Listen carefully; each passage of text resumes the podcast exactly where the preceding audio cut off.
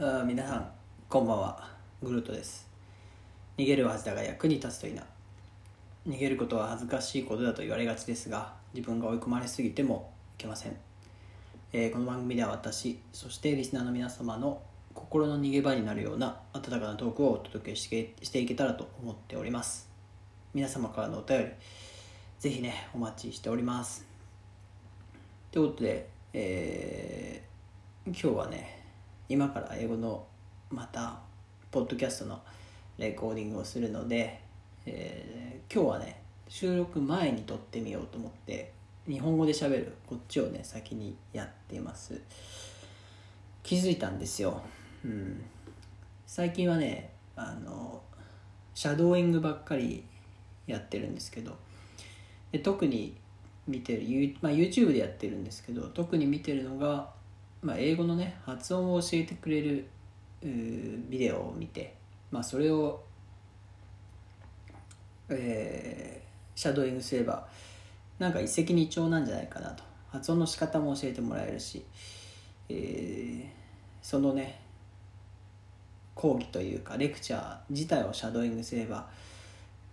基本的にはね発音がいい人がやって、まあ、話してるのでまあ一石二鳥じゃないかなと思ってですね、まあ、それのシャドーイングをしてます。で気づいたんですよ、うん、やっぱりそういう、まあ、YouTube 全般、うん、YouTuber 全般なのかもしれないですけどかなり編集しますよね。だから不自然なんですよある意味。何が不自然かっていうと、まあ、テレビのドラマもそうだし映画もそうだし、まあ、YouTuber のね、まあ、作り込んだ動画もそうなんですけどあんな風には日常喋らないじゃないですか。っていうのは言い間違いとかいっぱいするし人間「えー」とか「あ」とかねまあ人によってはうまく話せる人って全くそういうの入らないですけど大半の人は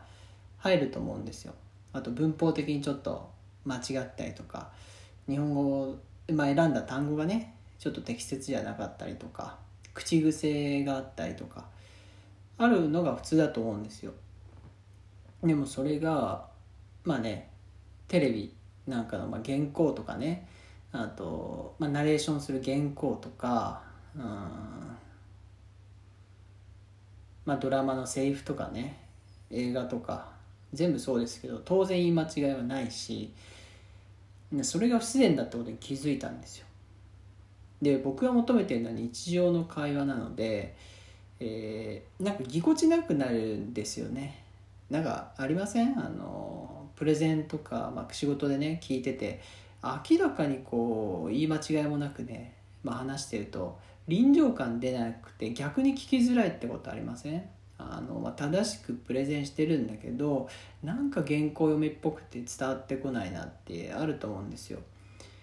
で、まあ、YouTube のビデオとかね編集しまくってこう言い間違えたところのやつをどんどんカットして、まあ、継ぎはぎして大体作ってる人が多いと思うんですけど、まあ、人によってはね一発撮りっていうのもあると思うんですが僕一発撮りとかの方が割と好きなんですよ。なんかこうナチュラルな感じで聞きやすいなっていうのがあってで、えーだからインタビューとかね、えーラジオ番組とかねあんまり継ぎはぎしてないようなタイプのメディアって結構僕好きなんですよで、えーまあそれは自然だからっていうので多分好きだし聞きやすいんだと思うんですねで気づいたのは、まあ、シャドーイングするって言ってもそういう間合いとかこのダラダラした感じとかちょっと言い間違えちゃうようなところも含めて真似することがむしろネイティブっぽい雰囲気が出るかなと思ったんですね。うん、これ前の、まあ、配信でも言いましたけど雰囲気がとにかく作りたいんですよ。英語喋れるっぽい雰囲気。なので、えーまああのこれからもね当然、まあ、発音をね良くするっていう目的のもとに、えーまあ綺麗に作られたね YouTube のレッスンは見てシャドーイングしていこうと思ってるんですがが、えーもう少しね生のこうインタビューっていうのかな。なんかそういうやつとかをおシャドーイングしてみるのを取り入れようかなと思ってます。で取り入れてかつ、まあ、これであのこの後撮るね英語の方の、えー、ポッドキャストのね今日の挑戦なんですけど少し雰囲気重視してやってみようかなと。要は縮こまってこう単語をぶつ切りにすると昨日もこれ少し話したと思うんですが本当はもうちょっと発音いいのに力んでるせいで日本語カタカナ英語寄りになってしまってると、まあ、本来の力が発揮できてないなと思ったんですね。なのでこうリラックスして、えー、雰囲気重視で喋りたいなというのが今日の目標です。でもうちょっとね具体的に話しますとインタビュー YouTube でいくつか聞いてみたんですよ。でいろいろ見てもちろんオバマ大統領とかね元大統領かの昔のインタビューとか演説じゃなくてねインタビューとか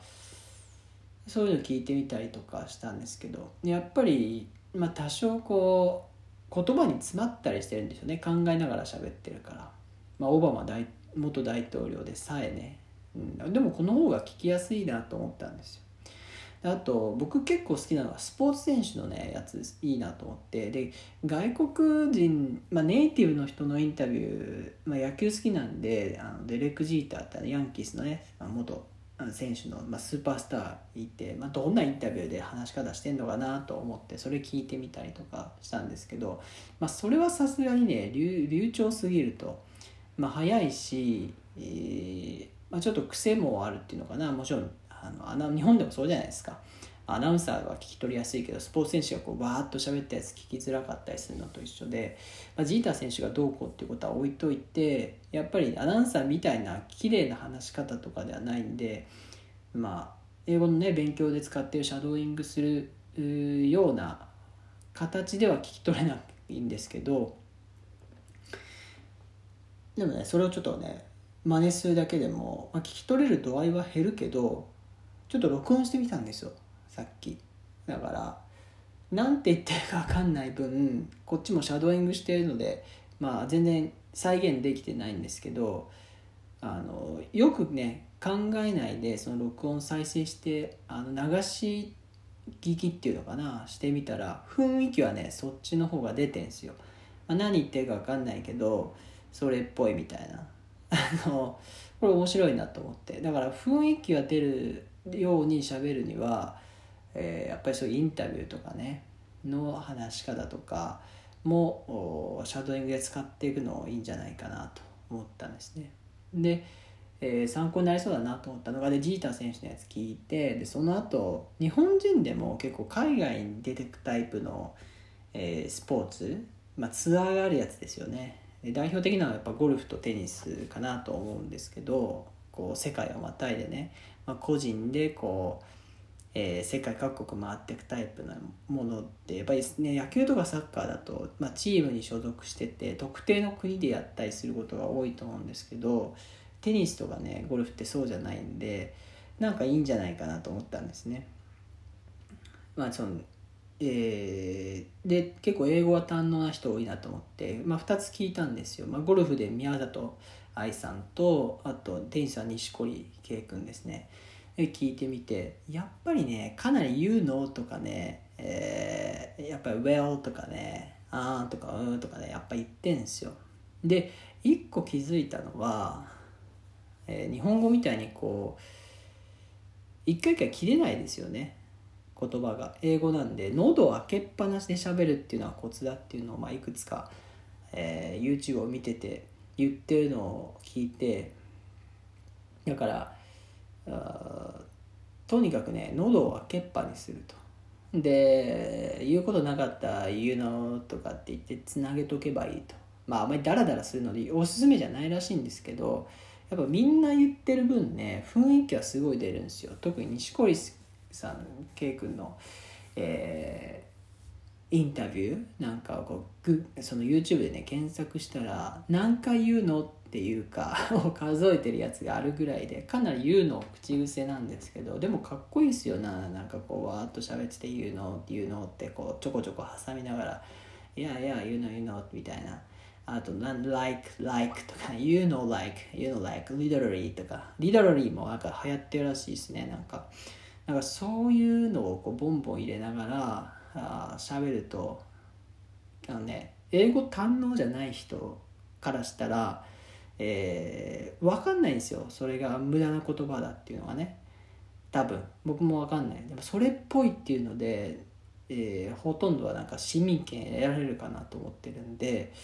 ちょっとねうまくいくか分かんないですけど3回目の収録はねとにかく喉を開けっぱにしながら、